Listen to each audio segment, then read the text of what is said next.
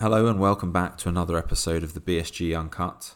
My name is Martin Hirsch. I'm consultant gynecologist in Oxford, England, and today I'm joined by Dr. Pietro Bortoletto. He's a senior clinical fellow in reproductive endocrinology and infertility at Weill Cornell Center for Reproductive Medicine and Surgery in New York City. He also serves as an interactive associate in chief at Fertility and Sterility as well as media editor for the new Fertility and Sterility sister journal entitled Fertility and Sterility Reports. He has a clinical interest in reproductive surgery, in particular Müllerian anomalies and complex pelvic surgery. So, welcome, Pietro. Uh, thanks for joining us today. Hi, Martin. Thank you so much for having me. Really excited to join you on this wonderful podcast. Not at all. It's great to have esteemed colleagues from, from over the pond uh, with a slightly different view on things. So, uh, if we jump straight in, if you could tell me a little bit more about your role and how you came to becoming Associate Chief of Interactive Media at Fertility and Sterility. Sure. It's um, kind of a funny role. I think the, the leadership of the journal, probably a decade back, realized that the print article is just not sufficient if you're really trying to disseminate new literature to a new audience.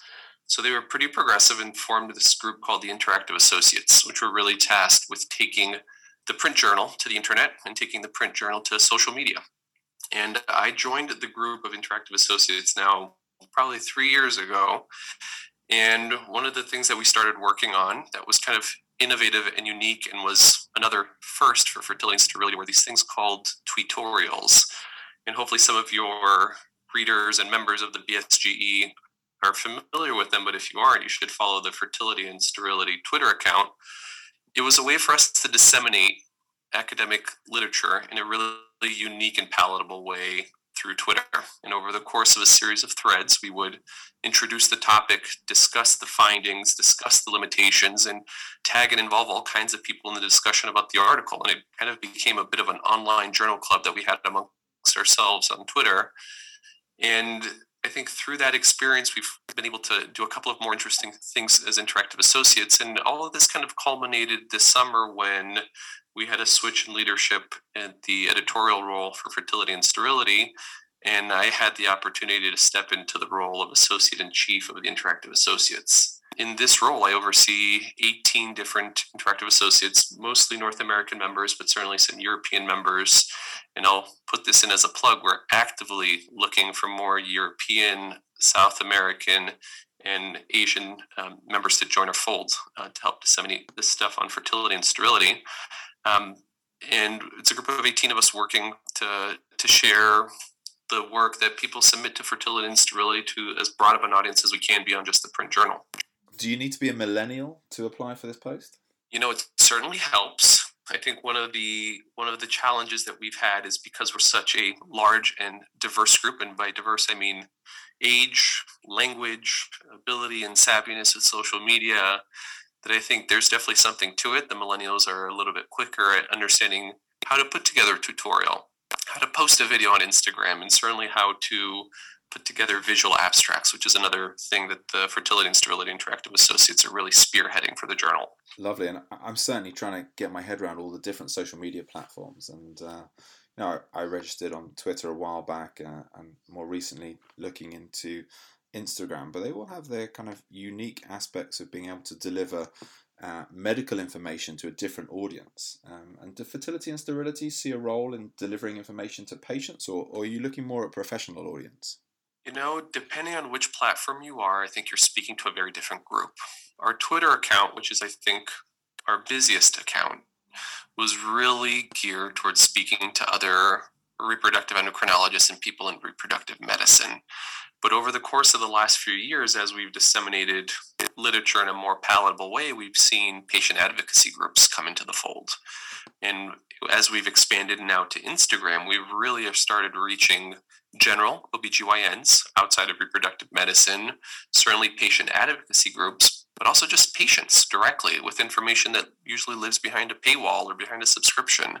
And it's been really fun to see them interact with our content, share our content, participate in Q&As, and that's something I think neither none of us had expected, but we're really excited that is happening because at the end of the day, this information is for us, but it's also going to benefit them.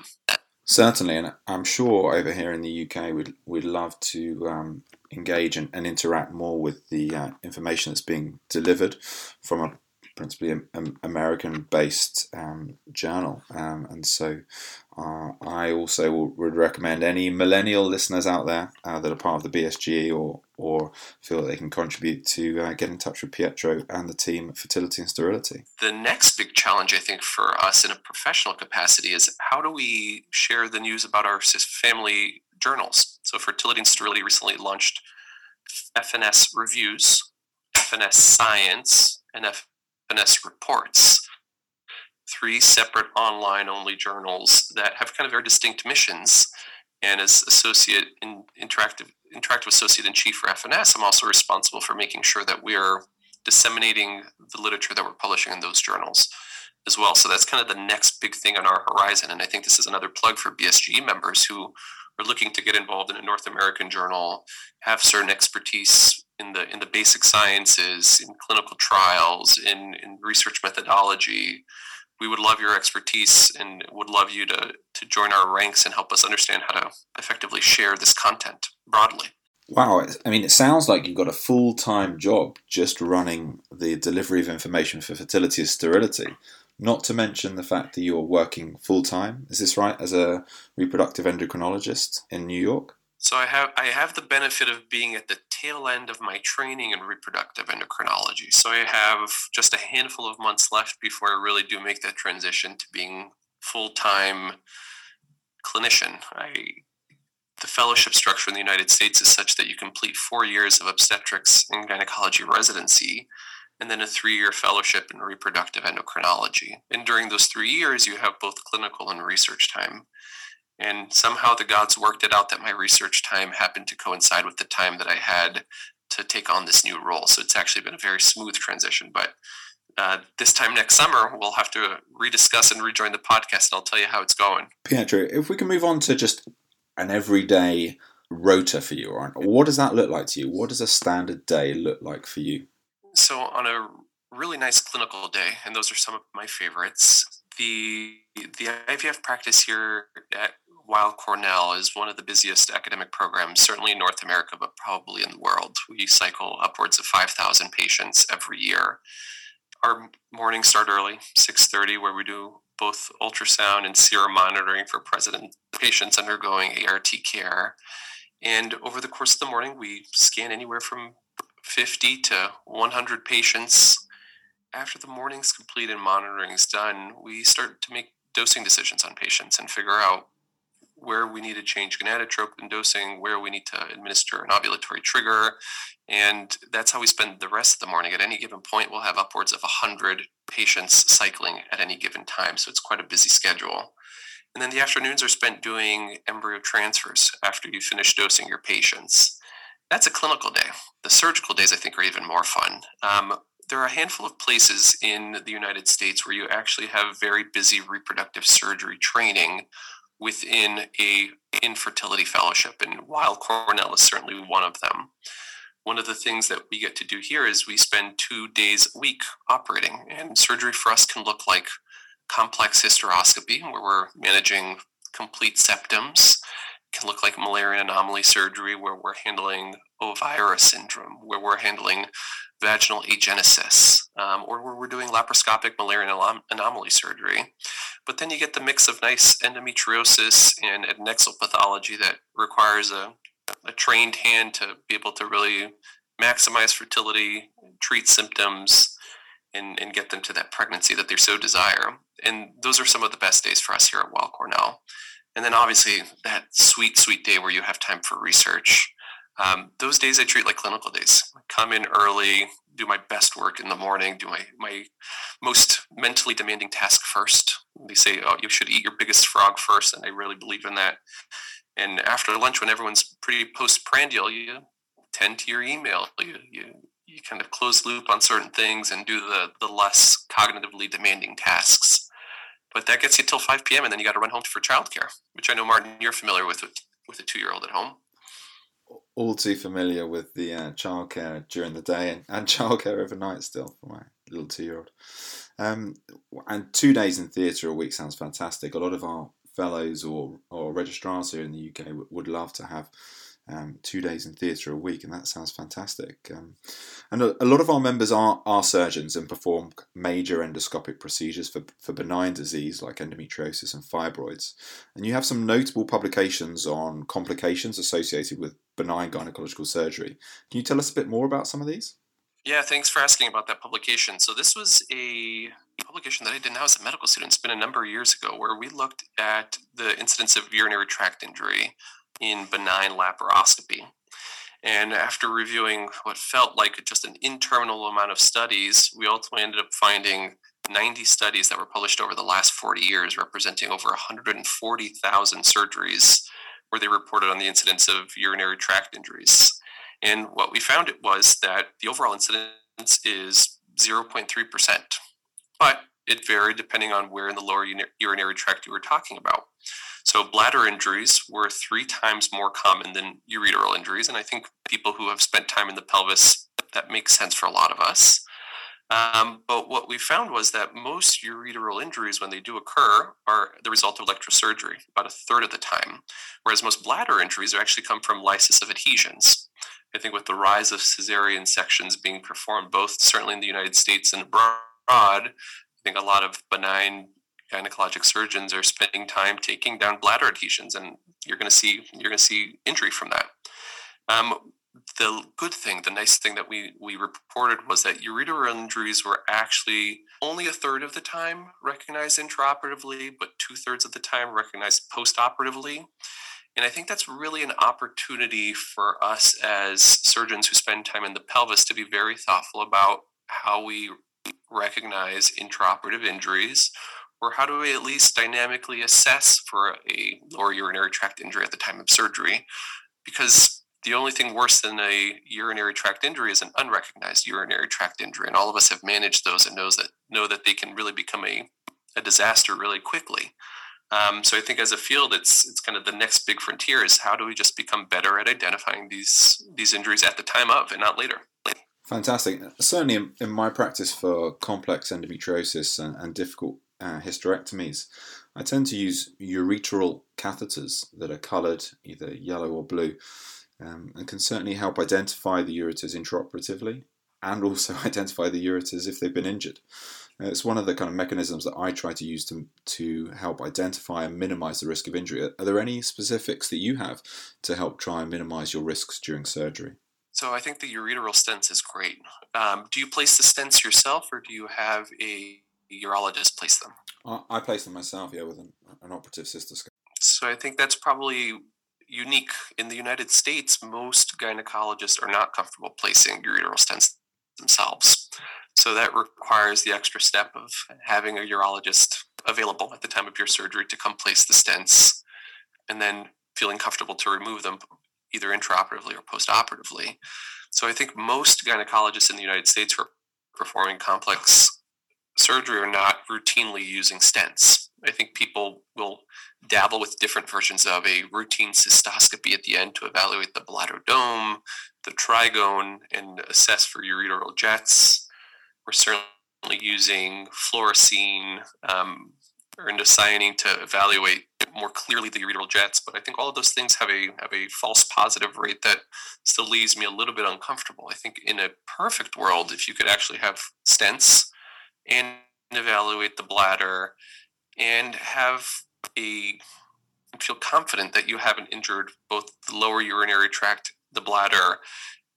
I think that to me is the sweet spot, but I know there are different ways to do that. Certainly, and surgical safety has come a long way in, in the past decade, and I think um, hopefully there'll be, be further progressions in, in the next. So, other than the Cochrane review that we're both working on together, um, that's uh, understandably been very rewarding for you and I, um, what's been the most um, satisfying publication that you've been involved with? You know, in my role as a now senior fellow, soon to be attending, one of the more gratifying things that we get to do is to help the junior trainees get their publications off the ground. And one recent publication that we had with one of our residents here at Weill Cornell looked at chronic endometritis and the incidence of it in women with retained products of conception after a miscarriage. And this was something that we started seeing clinically, where we had women who had miscarried, had retained tissue. We performed a hysteroscopy to evacuate that tissue and resolve that pregnancy. But on our patholo- pathology specimens, we were getting reports of chronic endometritis, infiltration of plasma cells, CD138 staining. So we said, huh, that's kind of funny. These aren't patients who we classically would have thought had would have had at least a risk factor for endometritis. So we decided to look at that a little bit further. And we looked at our five year experience of women with retained products conception and saw that one in four women actually had evidence of chronic endometritis on their pathology at the time of resection, which to us was a little eye opening. I don't think anyone had described that relationship before. But in your reproductive medicine practice, it also raises a whole lot of other questions. What do you do? Is it real? Is it just a result of the inflammatory insult? Is it infectious and does it require antibiotics or a test of cure with a rebiopsy afterwards? So for us, the hypothesis generating study in those kinds of studies are really some of my favorite. That sounds amazing, and it sounds like that's kind of leading on to more questions um, and, and, further research that I'm sure you, you and your colleagues are, are, hoping to to look into. So the your British your British audience may find it um, useful that in the coming months we'll have a commentary published in a edition of BJOG focusing only on infections in pregnancy, where we expand on this topic of a chronic endometritis a little bit further.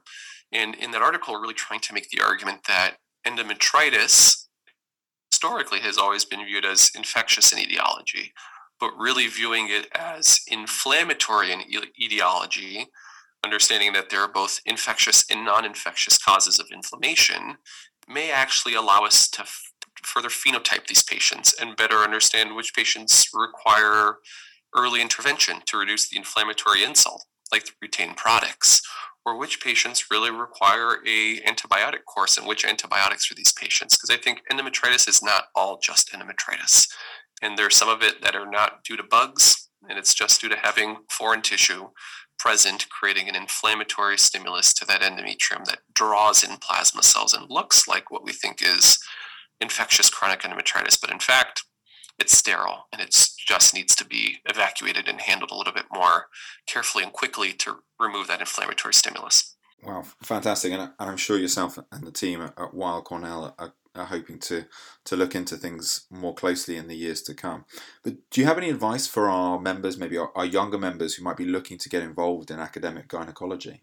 How would they go about doing that? Who should they contact? That's a great question, Martin. I think both of us had faced that question at some point in our career. And for me, it was really mentorship. I, I, gravitated towards people that I wanted to emulate, people that I wanted to have careers similar to. And my early mentors were gynecologic surgeons who also happened to be reproductive specialists. And I enjoyed my time in the theater, I enjoyed my time in the clinic. And I think attaching yourself to someone who can help guide you through those early decisions, but also get you plugged into research and develop what is hopefully an early niche, um, I think are really the, the, the essential parts to becoming a gynecologic surgeon in academia eventually. And that niche component, I think, is just becoming increasingly important in the world of modern day healthcare, where the the the generalist is, I think, increasingly becoming obsolete, at least in the United States, and you're seeing more and more subspecialization with the rise of the MIGS fellowship in the U.S., for example. I completely agree, and I, I think those standout leaders that are progressing the field and leading societies and leading the way with surgical techniques will attract those trainees and those surgeons that are wanting to emulate them. And so there may be a degree of a self fulfilling prophecy in, in, some centres. Um, but I, I completely agree that finding a mentor, finding someone that will support you, someone that will propel you and advise you during the good times and during the bad is essential um, for, for those people wanting to follow a career in, in gynecology and academic gynecology. Martin, can I ask you, since I know you're supposed to be interviewing me, but I'm just as curious. In the United States, we talk a lot about the dying art of reproductive surgery, at least at the hands of reproductive endocrinologists. And we're seeing a huge sea change where benign, minimally invasive gynecologic surgeons, the MIGS trained folks in the United States, are taking over a lot of the reproductive surgery that the REIs developed. Laparoscopy, for example, was really pioneered by reproductive endocrinologists.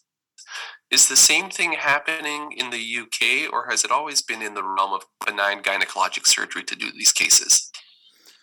That's a really interesting question. I've worked in uh, Barts in the London um, Centre for Reproductive Medicine and University College London hospitals um, that offer tertiary level reproductive medicine and reproductive surgery.